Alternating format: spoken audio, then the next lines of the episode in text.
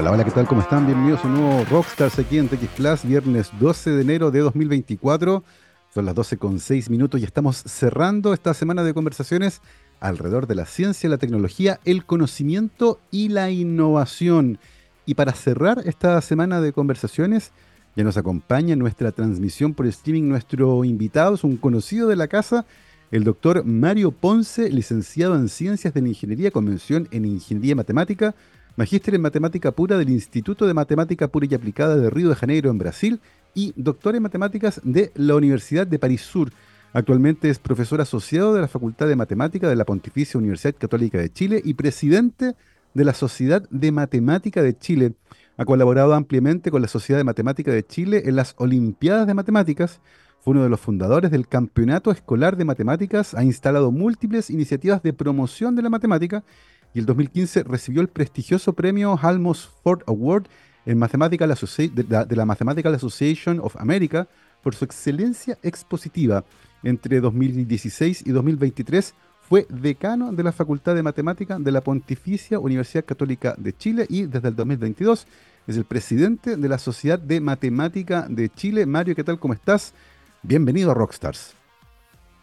Estaba bien, me abrumaste un poco con todos esos minutos de lectura porque me acordé y me cansé. Está bueno para las vacaciones ya. Oye, no, estoy, estoy feliz, estoy emocionado. Tú decís, estamos terminando la semana, pero uno como que la cabeza no para. Eh, emocionado especialmente porque se nos viene a nosotros que nos gusta la promoción de la ciencia, el contar lo lindo que es esto y lo, lo lindo y potente, porque esto no es una belleza una belleza simplemente estética. Está promocionado, que se nos viene el evento, el evento más importante del año de, difusión de la ciencia. Así que son esas cosquillitas en la guata que le pasa a uno cuando, cuando viene tu artista favorito a dar un concierto. Bueno, ahora vienen los artistas favoritos y estamos nosotros ahí, pues así que eh, bien, súper emocionado. Vamos a hablar de eso, vamos a hablar de eso en profundidad, el Congreso del Futuro, todo lo que trae, eh, los grandes speakers que vienen, la presentación tuya, cómo la estás enfrentando y todo eso.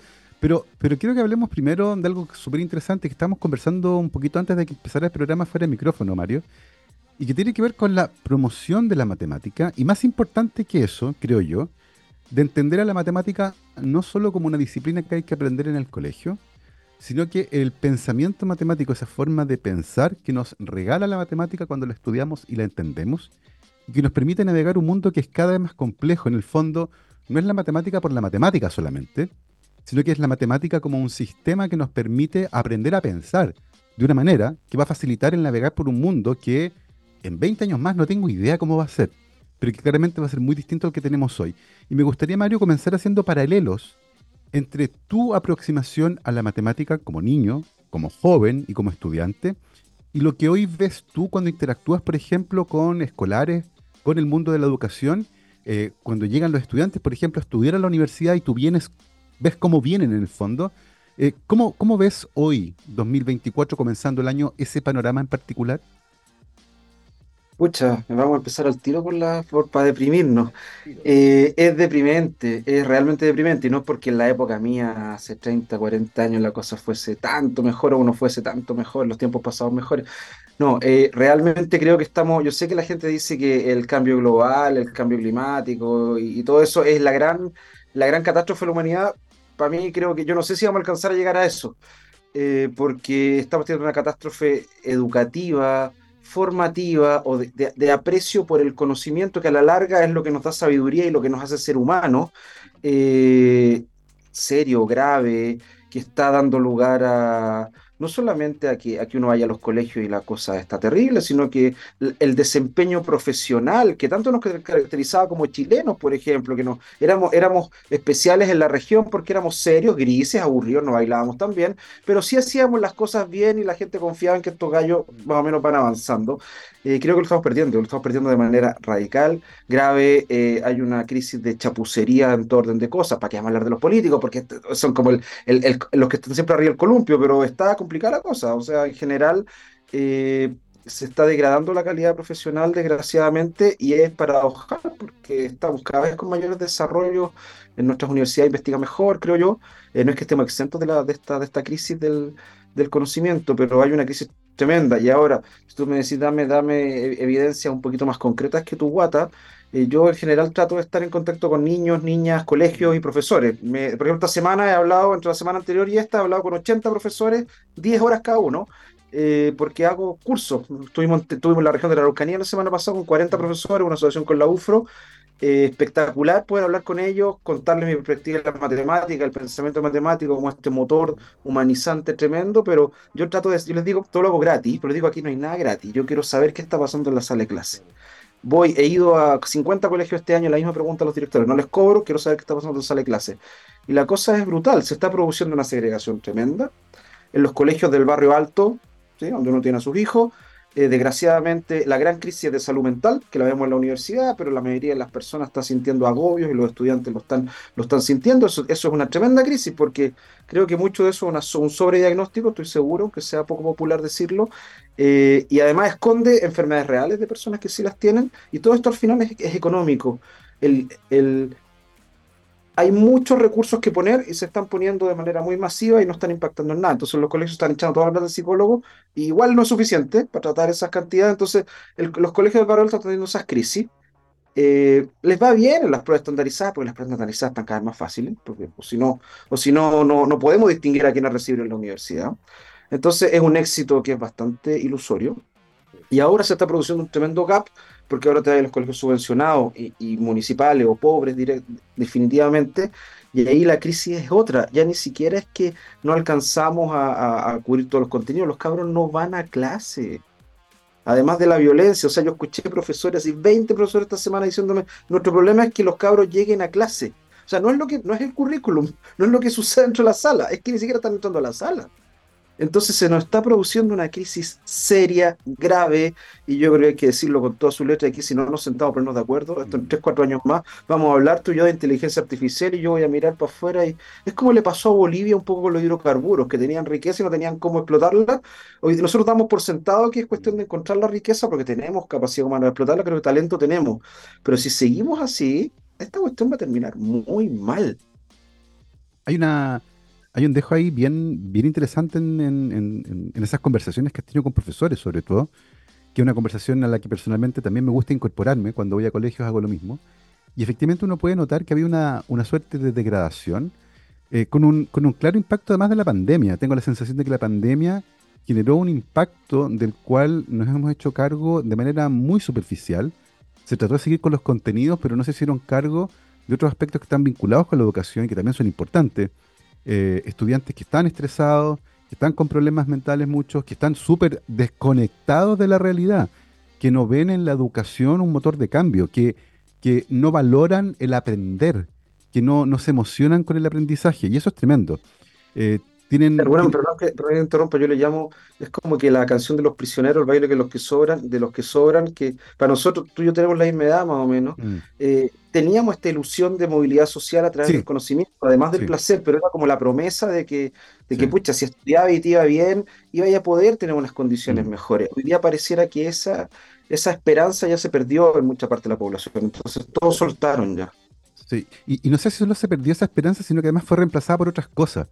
Es como, es como si hoy tuviéramos eh, que la educación ya no fuera el único camino eventualmente de, cualquier tipo de movilidad. Eh, y, hay otros prospectos y hay otras realidades que la verdad yo no sé si son realistas. Eh, en ese sentido, Mario, y entendiendo que la educación inicial es súper, súper importante y entendiendo que hay un contacto bien cercano con profesores, ¿es posible hacer un diagnóstico hoy desde tu perspectiva como investigador en matemáticas de cómo se está enseñando hoy la matemática en nuestros colegios?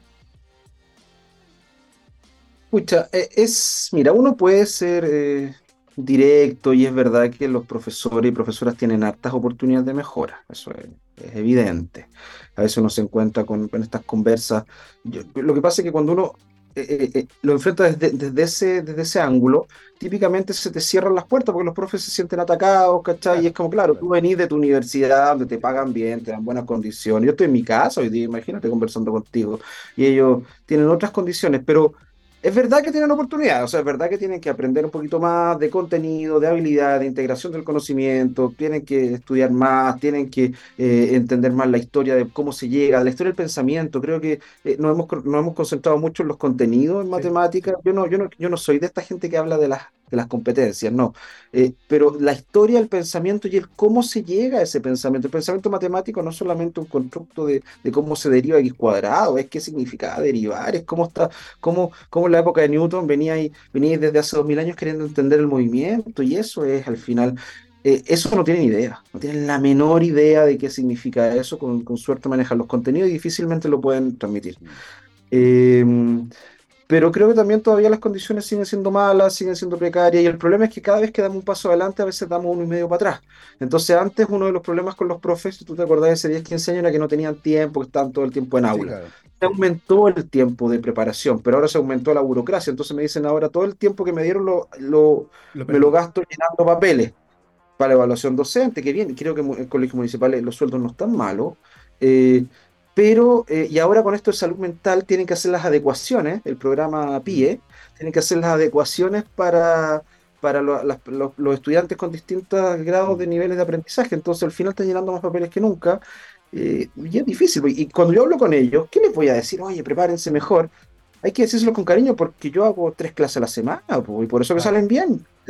O cuando estoy parado ahí eh, lo estoy pasando bien y le estoy mostrando unas, unas miradas de la geometría que me han me he demorado 10 años y me han pagado bien por hacerlo, me han dado las condiciones. Entonces es difícil cuando uno tiene tantos, entre comillas, privilegios, creo que bien ganado, pero eh, de ir y decirle a ellos que lo están haciendo mal, pero sí, lo están haciendo mal, pero los directores también, y qué decir del, de los directores de los SLEP, que están quedando las embarradas más grandes del mundo, entonces, eh, y, las familias también, pues las familias en todos sentidos, no solamente el papá casado con la mamá, las familias, que son esos núcleos donde los niños, de donde los niños provienen, tampoco lo están haciendo muy bien, mm. que digamos, no, estamos creando un caldo cultivo bien complicado, y, mi, mi preocupación es que tendemos a creer que eso ya lo teníamos resuelto. Es como, pasó con la crisis de la vivienda, de la alimentación en Chile. En un momento pensamos que ya, no sé, el hogar de Cristo dejó de construir media agua en un momento, pues, porque ya no era un problema. Eh, y, lo retomamos, y lo retomamos por distintas razones. Y creo que en educación hay mm. que retomar el hecho de que eh, ya no hay motivación, ya no hay que dar por sentado que nuestros profesionales van a ser los mejores formados de la región, porque no son. Eh, y desgraciadamente somos más caros, somos menos competitivos. Yo ayer estuve con una, compañía, hablando con los gerentes de una compañía bien importante, global, y me decían, pucha, no sé si vamos a contratar las próximas mil personas en Chile, las vamos a contratar en Colombia, en Perú. Mario, y, relacionado con eso, eh, el impacto de lo que está ocurriendo en los colegios, ¿cómo se percibe, por ejemplo, en el primer año de universidad una carrera eh, como la ingeniería o la matemática, donde tú los estudiantes que vienen del colegio directamente? Y muchas universidades, esto lo he conversado con varios ex colegas, están preparando cursos prepedéuticos, están preparando nivelaciones porque en marzo van a querer comenzar el año y no pueden porque vienen todos con niveles muy, muy distintos. La campana de Gauss se corrió hacia atrás, entonces como que eh, no, se puede partir el curso como está diseñado desde el principio. ¿Cuál, es la realidad que tú has visto?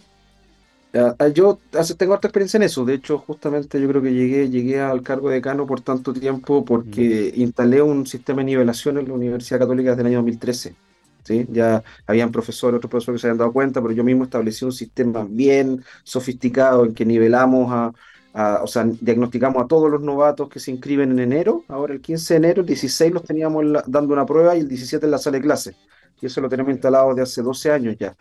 Eh, y, junto con eso lo que hicimos fue también mirar los programas de primer año, de, primer año de todas estas carreras, y, nos dimos cuenta que no podíamos pretender empezar aquí cuando los currículos, los currículos formales del colegio estaban acá, entonces ya tenía un gap estructural y además de que era más abajo la realidad de los niños. Entonces tenía un gap así y nos hacíamos los tontos. Después decíamos, ay, qué mal formados están. Bueno, tratamos de, de, hacer esto. Bajamos, o sea, empezamos antes en la universidad. Mm. Que es honesto. Hoy día corrimos. Si, si viene un estudiante de ingeniería de los años 60 y ve con qué parte de los estudiantes de ingeniería hoy día, va a decir, se va a escandalizar. Pero a mí eso no me preocupa tanto. Me preocupa que eh, este, este gap que nosotros levantamos, que lo estamos recibiendo cada vez más abajo, entonces tenemos que hacer esfuerzos cada vez mayores. Mm. Hacemos, nosotros hacemos nivel en la católica para algo así como 1.500 estudiantes durante el verano.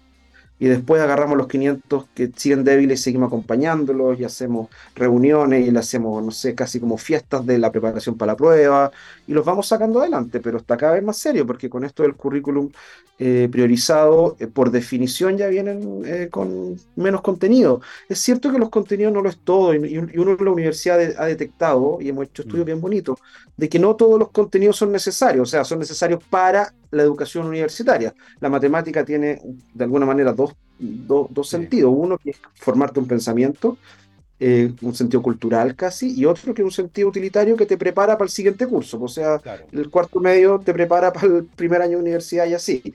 Esos no son todos los contenidos. Entonces nosotros hemos detectado que en realidad de todo el currículum, si uno quisiera solo preocuparse por la continuidad universitaria, hay cuatro áreas más o menos que hay que reforzar y esas son las que reforzamos. No reforzamos las otras. Porque eh, nosotros no hacemos una una especie de reforzamiento, digamos, hacemos una nivelación en aquellos contenidos necesarios para que te vaya bien en la universidad, que no es lo mismo que tener un ciudadano bien formado curricularmente, porque no me gustaría que alguien diga, oye, eliminemos el currículum de matemática del colegio y solo preparémonos para la universidad, no, pues vaya a dejar cosas fuera. Sí, no. Eh, es que cuidado, porque a veces hay, hay, cada brillante que va a decir que el profesor Ponce dijo que había que no, no, y, yo creo que es importante recalcarlo, que tener cuidado con eso, porque el colegio prepara para la vida.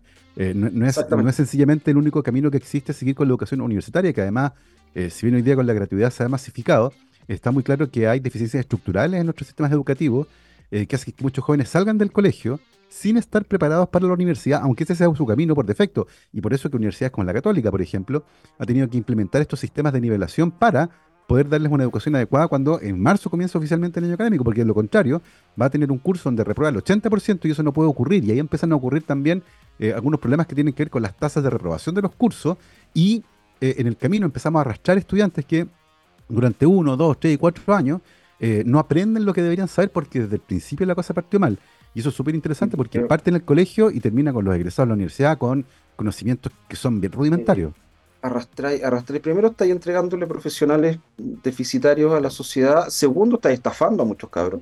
Nosotros, o sea, eso fue lo que nosotros asumimos, ya, ya pasó tu tiempo, pero uno dice, oye, pero al final, en otro lenguaje estáis aceptando cabros que lo estáis sacando la cresta, sabéis que les va a ir mal y no te importa, no, pues eso es inmoral. Eh, y nosotros comenzamos hace muchos años con eso y creo que de alguna manera hemos, hemos marcado una ruta. En, o sea, la católica tiene una gracia que, que, es muy buena, pero además nos miran harto y, y, yo siempre que hago algo en la católica es pensando en que si lo hacemos bien y, y es, de buen, es de buena fe, nos van a copiar y nos van a copiar bien. Y eso ilumina, digamos, traza ruta. Así que me encanta eso. Y lo hemos hecho harto. Lo hemos hecho harto. Oye, Mario, eh, vamos a... Porque cada vez, de nuevo, perdón, eh, uno puede nivelar y todo, pero estamos tratando de competir en dos, tres semanas, un mes contra lo que no se hizo en 12 años, 14 años. Entonces, eh, Absolutamente. Que, que, hay que insistir en eso, tú lo dijiste, no es solo del contenido, es de la forma de pensar, de apreciar el conocimiento, eh, de, mirar la belleza del mundo y maravillarse con eso. al final, al final también queremos eso, personas que se maravillan del mundo en el que viven y que no solo aprenden cosas porque hay que aprobar un ramo. Y eso me, me, parece que algo, algo interesante que también se ha ido, se ha ido perdiendo.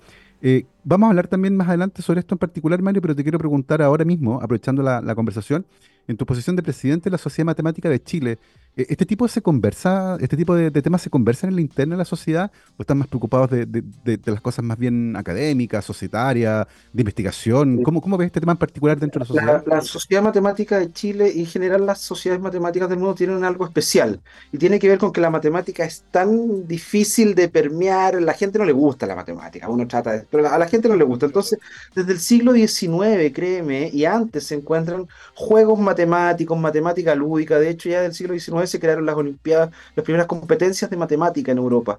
Ya en, en, en 1947, 48, posguerra, pero recién posguerra, ya siete países del bloque del eje, del, eje soviético ya tenían una Olimpiada formal internacional de matemática a la que se incorporaron el eje, el eje occidental al otro año. O sea, estábamos en plena Guerra Fría apuntándonos las armas nucleares y todos los matemáticos del mundo ya se reunían a competir en Olimpiadas de Matemáticas.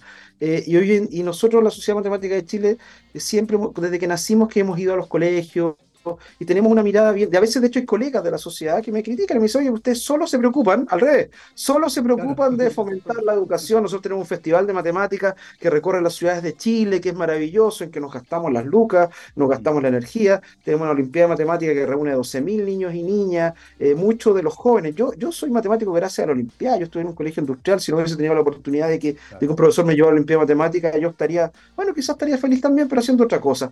Eh, la Sociedad Matemática de Chile en particular se dedica a la promoción del conocimiento a todo nivel. El Festival de Matemáticas hemos llegado a reunir 10.000 personas una vez en, el Estadio Municipal de Castro, eh, hicimos la fiesta en La Pintana, la fiesta de la matemática en marzo, fue monumental, hemos recorrido con Congreso Futuro en tu comuna, todas las comunas a las que Congreso Futuro va. Entonces, en particular la Sociedad Matemática sí le gusta esto también nos preocupan los temas societarios, los temas de que estamos en un déficit de financiamiento de investigación terrible, todos, pero matemática cada vez está siendo desplazado de una manera brutal, estamos recibiendo el 2% de los fondos de financiamiento, cuando tú decís, oye, la matemática es una cuestión fundante, no te la tengo que explicar, porque si el día que te la tenga que explicar, no hablo contigo, ¿cachai?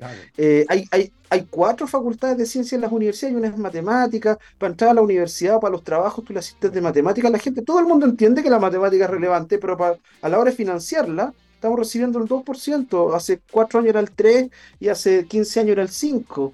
Y es como que estamos siendo mal vistos hasta dentro de la comunidad científica. Estamos en una crisis, una crisis tremenda. Nos preocupamos, pero también salimos a la calle y vamos con más ímpetu a los festivales de ciencia y a todas las cosas que se te ocurran. Tremendamente interesante la, conversación que estamos teniendo esta hora, son las 12.27, con nuestro invitado, el doctor Mario Ponce, licenciado en Ciencias de la Ingeniería, convención en Ingeniería Matemática, magíster en Matemática Pura del Instituto de Matemática Pura y Aplicada de Río de Janeiro en Brasil y doctor en Matemáticas de la Universidad de París Sur. Em, hemos estado conversando sobre la matemática en distintos ámbitos y a la vuelta de esta pausa musical vamos a conversar justamente sobre, sobre más allá del diagnóstico en el fondo, cómo podemos seguir a partir de lo que hemos descrito y lo que va a ocurrir particularmente con eh, Congreso del Futuro, donde nuestro invitado, el doctor Mario Ponce, va a estar presentando justamente una, una, charla en este que es ciertamente el evento científico más importante de la agenda científica de nuestro país. Mi querido Gabriel, vamos a la música.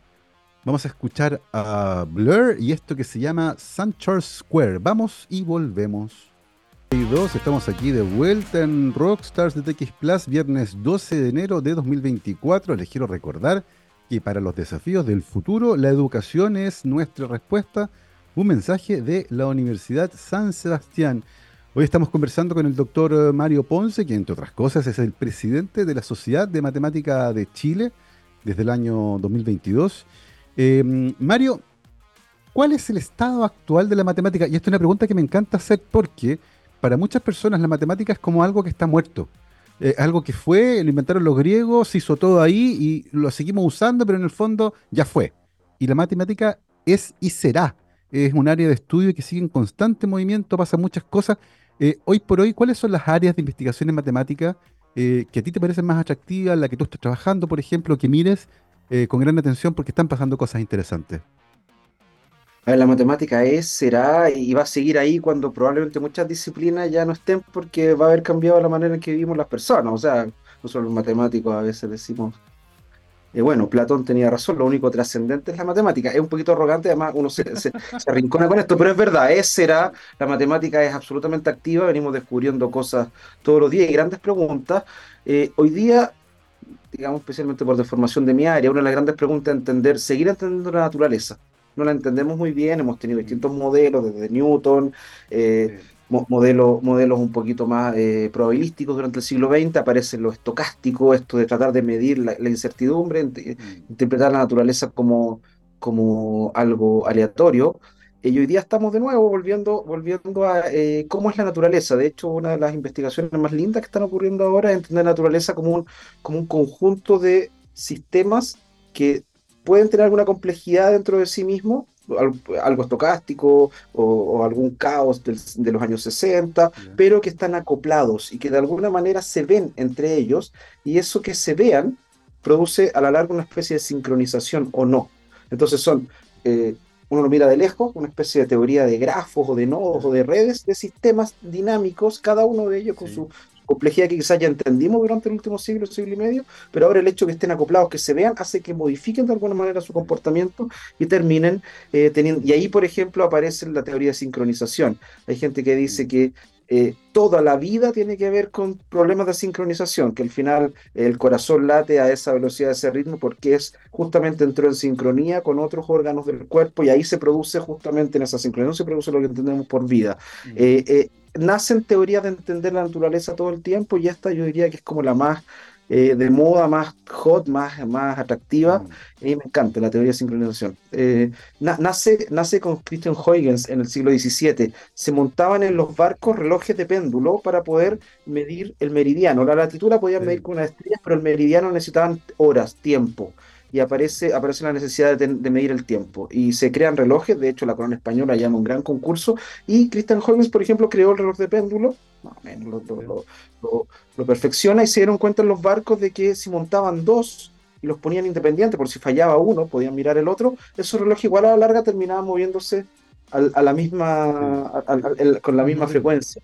Mm. Eh, y, pensaron que esto podía ser un error o algo así, y Christian Huygens se dio cuenta que había un fenómeno de sincronización. Después ese fenómeno de sincronización se ha encontrado en otros lugares, no sé, tú veis pájaros empiezan a aletear todos al mismo tiempo a pesar de que no se, no se, no se ponen de acuerdo. Las personas empiezan todas a hacer lo mismo a pesar de que no se ponen de acuerdo, como que de alguna manera los sistemas sincronizan. Eh, hay gente que dice que las neuronas sincronizan, mm. etcétera. Y en eso estamos tratando de entender eh, los sistemas complejos desde estas unidades que entendemos y, entenderlas como que se acoplan y su grado de acoplamiento da lugar a un comportamiento. La matemática es sumamente activa, hay grandes problemas. La inteligencia artificial, que hoy día está de moda y que bien que esté, cada una de las cosas que tiene está basada en matemática, es un resultado matemático. Las redes neuronales son una cosa que inventó un matemático en los años 30, después alguna gente de, computación de los 50 cuando nacía, la computación nace con matemáticos, John von Neumann es matemático, Alan Turing es matemático. Eh, nacen con matemática y se empiezan a desarrollar y, ya, y evoluciona. Hoy día nadie se atrevería a decir que la teoría de la computación es matemática. No, no, no es, es, es, es una, es un área por sí misma. Pero cada resultado de, inteligencia artificial que uno ve, detrás hay un resultado de geometría, hay un resultado de análisis funcional. Entonces nosotros estamos ahí, somos como el back office de la, de la ciencia.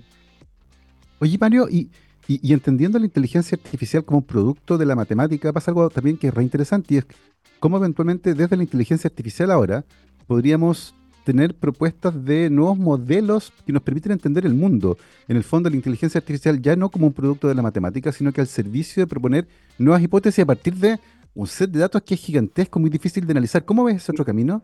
Eh, es un camino que se está lo está explorando gente seria. Entonces hay gente muy seria, de hecho Peter Scholze, que es uno de los ministros Field de hace ocho años, eh, Jordi Williamson, han escrito papers en eso, que agarráis, hay un montón de cosas que nuestro ojo no sabe ver y los matemáticos en general hacemos hipótesis a partir de los ojos, de los cálculos o, con las computadoras, pero a veces no podemos ver patrones y si lo pasa a la inteligencia artificial y te dice, oye, pareciera que hay tal patrón, si eso es lo que, lo que puede terminar. Y después nos toca tratar de demostrarlo, o sea, cuando uno, en general la matemática tiene dos partes o tres, pero dos, eh, buenas preguntas y buenas respuestas. A veces con buenas preguntas ya, ya estáis haciendo muy buena matemática. Basta con hacer una buena pregunta.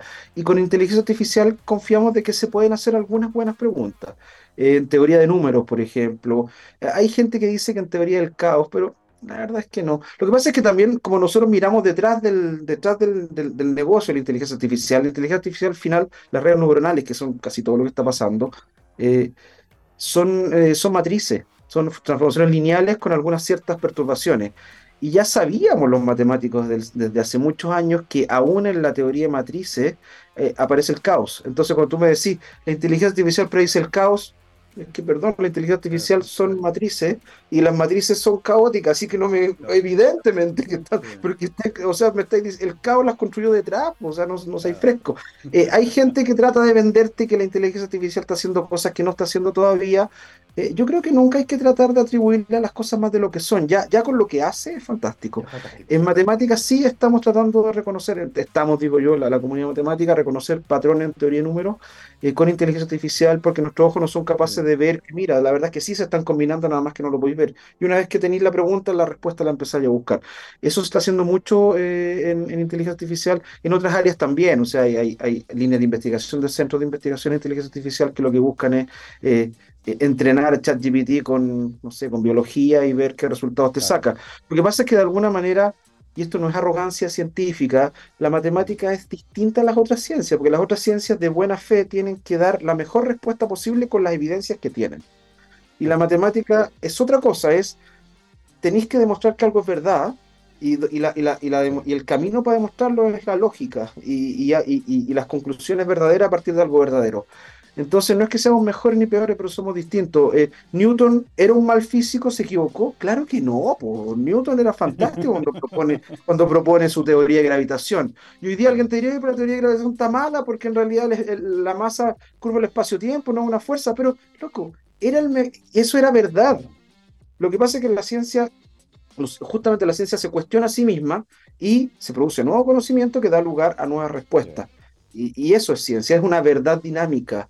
Mientras que en matemática la verdad no es dinámica, entonces nos demoramos más en hacer las cuestiones. Eh, somos de naturaleza distinta y colaboramos, coexistimos y estamos ahí disponibles para ayudar, pero eh, muchas veces somos el back office de la ciencia, y lo que significa que a veces al back office le pagan menos. claro, se nota menos, no está tan en. Pues no, estamos, no somos un área comercial de la ciencia. exactamente, no están con los flash. El gerente comercial y a los vendedores, a los marqueteros se llevan los bonos.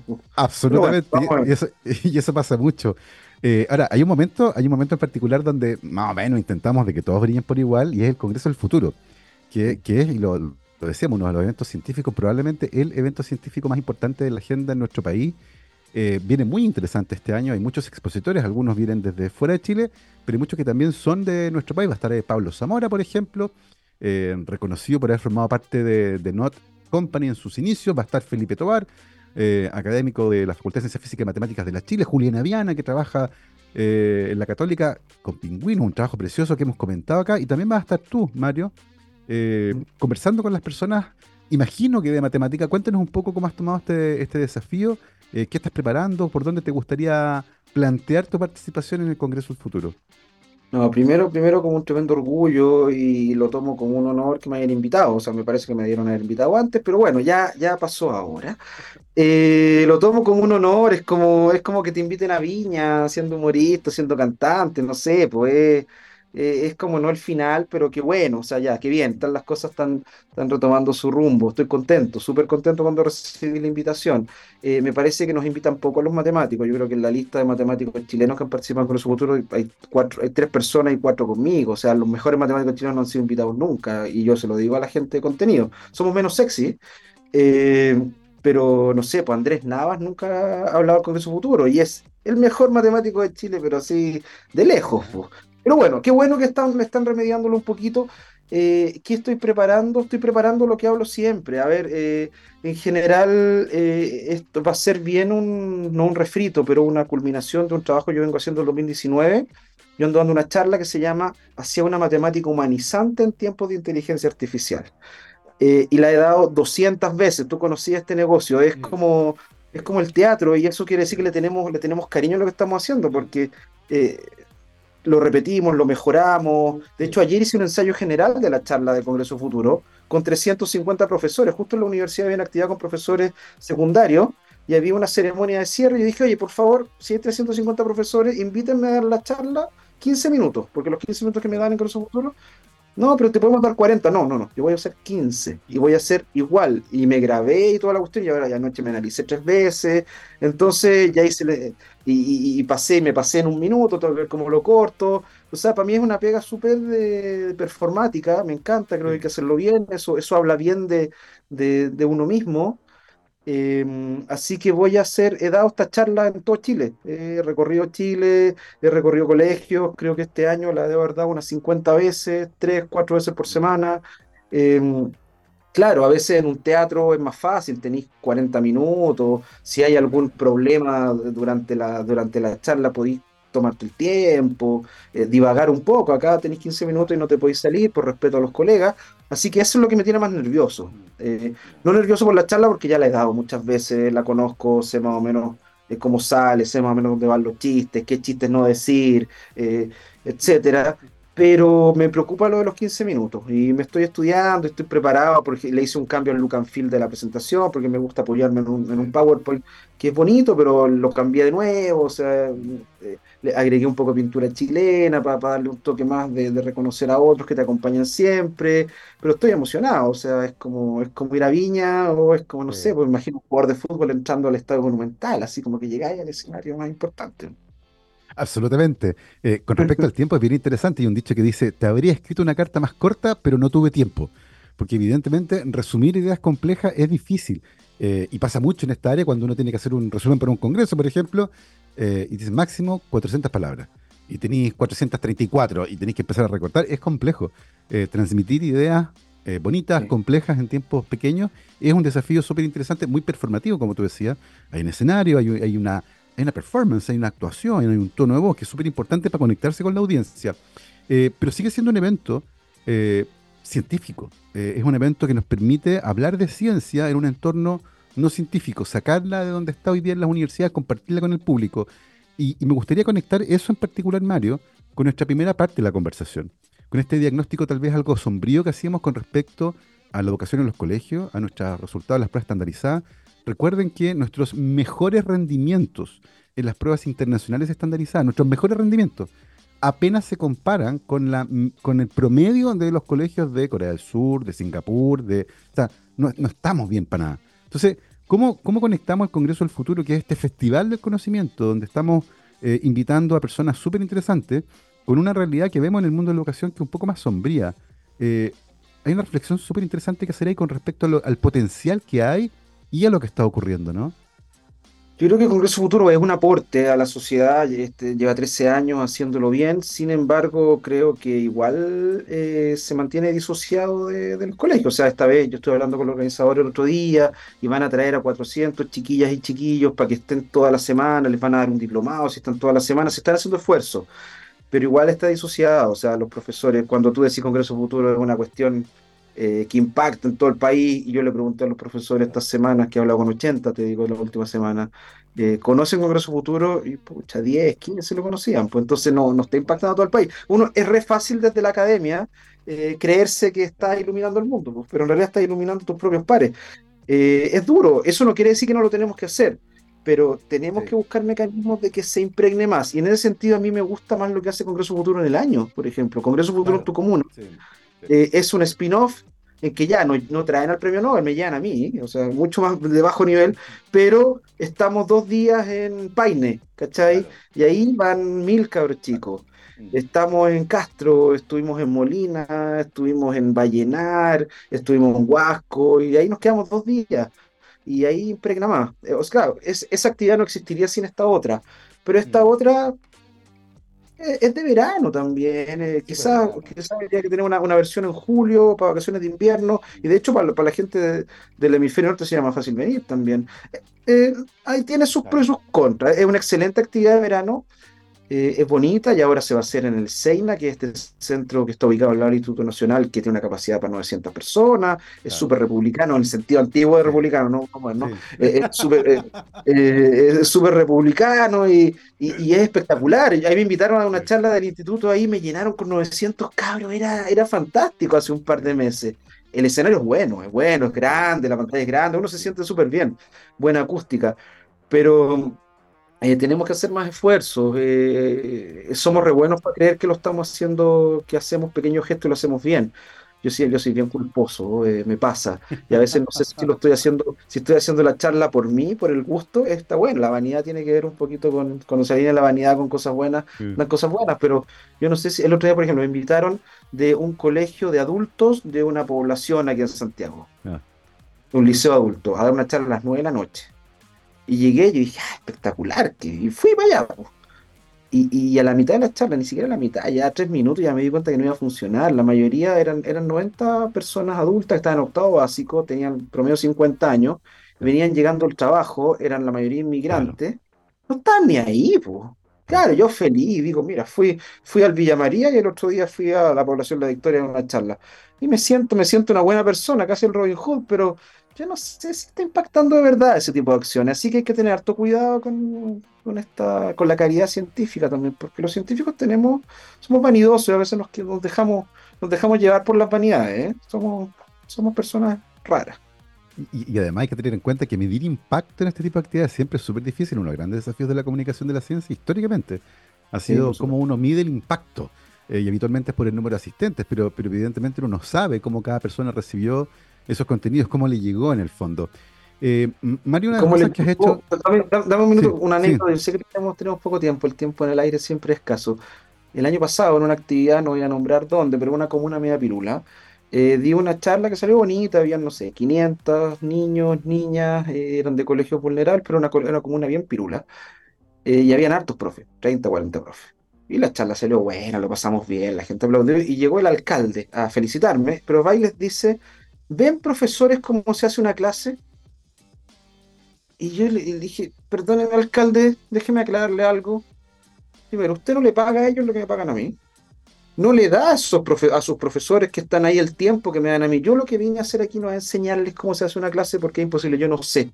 Yo aquí di una charla de 40 minutos que la he preparado 100 veces, que la preparo entre medio de mis viajes, a mis conferencias, o sea, no, es, harto trabajo que pongo, pero no, si yo tuviese que hacer 10 clases como hacen ellos al día, créame que a usted no le gustarían mis clases. Entonces, no hay que mezclar las cosas tampoco. Creo que la divulgación científica tiene como efecto poner la ciencia en un lugar relevante, es relevante, es importante. A veces uno aprende en divulgación científica, los espectadores aprenden, pero es más bien encantarlo, es más bien tocar la parte emocional.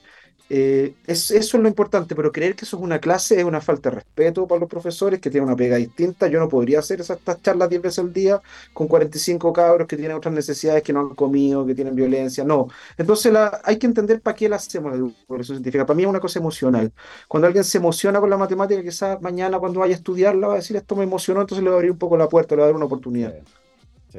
Completamente de acuerdo. La emoción es un elemento importantísimo porque después de todo estamos hablando con personas personas que se, que se emocionan, eh, que se les paran los pelos, ¿cierto? Cuando, cuando escuchan esta historia y donde efectivamente existe ese impacto que, tanto buscamos. Eh, Mario, las actividades de, promoción de, de las matemáticas se han hecho en Chile desde hace muchísimo tiempo eh, y muchas veces aparecen jóvenes, niños y niñas, jóvenes talentosos, que eventualmente podrían seguir este camino, podrían ir, para acá. ¿Cómo está el acompañamiento ahí? ¿Existe forma hoy día de detectar talento joven en colegios de cualquier tipo y guiar a esos talentos jóvenes para que puedan desarrollar su interés personal eh, y finalmente ser felices en esta área, encontrando un camino que a lo mejor no sabían que existía? Mira, tenemos un gran programa de acompañamiento porque tenemos actividades de detección de talento. Son actividades competitivas y eso quiere decir que hay gente que se queja y dice que esta cuestión deja gente fuera. Todo, todo lo que uno haga va a tener críticas de gente, pero tenemos la Olimpiada Nacional de Matemáticas que participan 12.000 niños y niñas es cierto que cada vez los colegios más vulnerables son rehuyentes a participar y queremos cambiarlo. Desde el año 89 participaron muchos colegios municipales, ahora cada vez menos, pero sí participan y es financiado por el Ministerio de Educación, tenemos suerte que lo, han entendido. Eh, está el Campeonato Escolar de Matemáticas, que es un consorcio de universidades, la Universidad de Santiago, la Católica, el Centro de Modelamiento Matemático, trabajamos ahí en un grupo grande y también ellos impactan como 5.000 niños y niñas. Y creo que de todas las ciencias, todas las disciplinas de conocimiento, matemáticas hace esa pega porque nos cuesta más, pero igual seguro que hay grandes talentos que no vemos. Eh, pero lo hacemos. Y la Olimpiada Matemática, una vez que los chicos participan, se ganan sus medallas y después tenemos un ciclo olímpico y, entrenan y después de esos, de esos 70 que ganaron medalla de la Olimpiada Nacional, hay 30 en el ciclo olímpico y después está la selección chilena, participamos en la Olimpiada del Cono Sur, que son ocho países del Cono Sur, la Olimpiada Iberoamericana de Matemáticas, participamos 23 países todos los años y vamos a la Olimpiada Mundial, tratamos de ir todos los años, son 120 países. Y después, típicamente, lo que más nosotros, si esto es como los curas, tenemos que buscar vocaciones científicas, ¿cachai? Entonces, claro, cuando detectamos una chica, un chico con talento, lo agarramos, lo abrazamos, hasta lo atosigamos. Nos ha ido bien. Yo diría que en los últimos 15 años explotó la cosa yo mismo, no es que sea una lumbrera, pero creo que tuve una buena vida matemática y fue gracias a la Olimpiada, que cuando la gente se dio cuenta que como que funcionaba y tenía, me gustaba la matemática, me hicieron mucho cariño. Eh, yo entré a la universidad, me trataron súper bien, de ahí me fui a Río Janeiro, me trataron trataron súper bien, después me consiguieron una beca en Francia y cuando llegué me cuidaron y nosotros ahora tenemos gente que lo hemos de la Olimpiada, los conocimos a los 12 años, después los cuidamos en la universidad acá, en distintas universidades, y los mandamos a Princeton a doctorarse, a un postdoc en Yale, y después les, damos trabajo cuando vuelven. O sea, eso lo hacemos, porque somos tan poquitos que los cuidamos, cuidamos harto. Sí. sí. Eh, eh, eso es súper interesante porque efectivamente se trata de una comunidad relativamente pequeña, eh, pero que tiene un, gran impacto, se hacen grandes cosas, a pesar de que, como Mario decía, con el paso del tiempo, los fondos adjudicados a investigación en esta área han ido disminuyendo en términos porcentuales, de la mano con, un, con em, recursos económicos que no han subido como se esperaba en el último tiempo, ¿cierto? Hay una, promesa de aumentar el presupuesto en investigación científica y, evidentemente, con el contexto económico, ha costado cumplirla pero una de las áreas más impactadas de manera negativa ha sido justamente la investigación en matemática. Eh, y, hay una deuda pendiente ahí también que es importante también eh, saldar para mover toda esta cadena de valor, no solo con, los científicos y científicas que hacen matemática, sino con esta cadena de valor de la matemática que nos ayuda a pensar de cierta manera. No solo se trata de resolver problemas, sino que de pensar para de manera independiente ver la belleza del mundo, que yo creo que eh, es probablemente el gran aporte de la belleza matemática, ese asombrarse y sorprenderse. Mientras más herramientas tenga el pensamiento, más disfrutamos nuestro entorno. Eso es en todas las áreas. La matemática es, un pensamiento muy, muy especial que nos permite razonar, razonar bien, nos permite abstraer bien y nos permite asombrarnos de una manera que al menos a mí me hace ser feliz con lo que decidí hacer. Me, me da una buena vida y creo que la gente que lo, lo ha abrazado también. Así que si alguien quiere hacer matemática, pero no, no solamente nosotros queremos levantar vocaciones, ¿eh? queremos que la valoración por la matemática sea amplia, o sea, queremos que ojalá enfermeros, eh, doctoras, ingenieros, todos valoren la matemática, artistas. La matemática es una manera de pensar, ah, eh, se aplica de manera sustancial la técnica, es la base del todo el conocimiento tecnológico, pero también nosotros creemos, y eso de eso se va a tratar, se va a tratar la charla de Congreso Futuro, creo que es paradojal que también es una herramienta humanizante, es una fuente inagotable de experiencias humanas. Y de eso, de eso se trata la charla, justamente. Del próximo miércoles, 15 horas, 17, y saquen la entrada en punto ticket porque se van a acabar. Eso les quería recordar, es el miércoles, en punto ticket están las entradas. ¿A qué hora es? Esto en el bloque de las 15 horas. Yo voy a entrar como a las 15.20, pero lleguen a las 15, porque antes también habla otra matemática, Leila Sloman, eh, que es una periodista matemática súper buena, así que no se la pierdan. Pues vayan, no vayan. Sé que van a ir a ver a mí, pero véanla a ella también. ya lo saben, saquen sus entradas que se van a agotar, un evento absolutamente gratuito de gran nivel donde estará nuestro invitado de hoy, el doctor Mario Ponce, licenciado en Ciencias de la Ingeniería, magíster en Matemática Pura del Instituto de Matemática Pura y Aplicada de Río de Janeiro y doctor en Matemáticas de la Universidad París Sur. Eh, actualmente es académico en la Facultad de Matemáticas de la Pontificia Universidad Católica de Chile y presidente de la Sociedad de Matemática de Chile. Mario, muchísimas gracias por habernos acompañado hoy. Gabriel, muchas gracias. Siempre es un gusto estar aquí en Los Rockstar. Adiós. Encantado también. Nosotros nos vamos, son las 12.57, un día como hoy, 12 de enero, pero de 1970. Nació en Long Beach, California, el señor Zack de la Rocha, está cumpliendo 54 años. Músico, poeta y activista estadounidense, conocido por ser el vocalista y compositor de la banda de metal alternativo Rage Against the Machine. Así que con eh, esta canción dedicada al cumpleaños de Zack de la Rocha nos vamos. Rage Against the Machine, Sleep Now in the Fire. Nos vemos, que estén bien, cuídense. Chao, chao.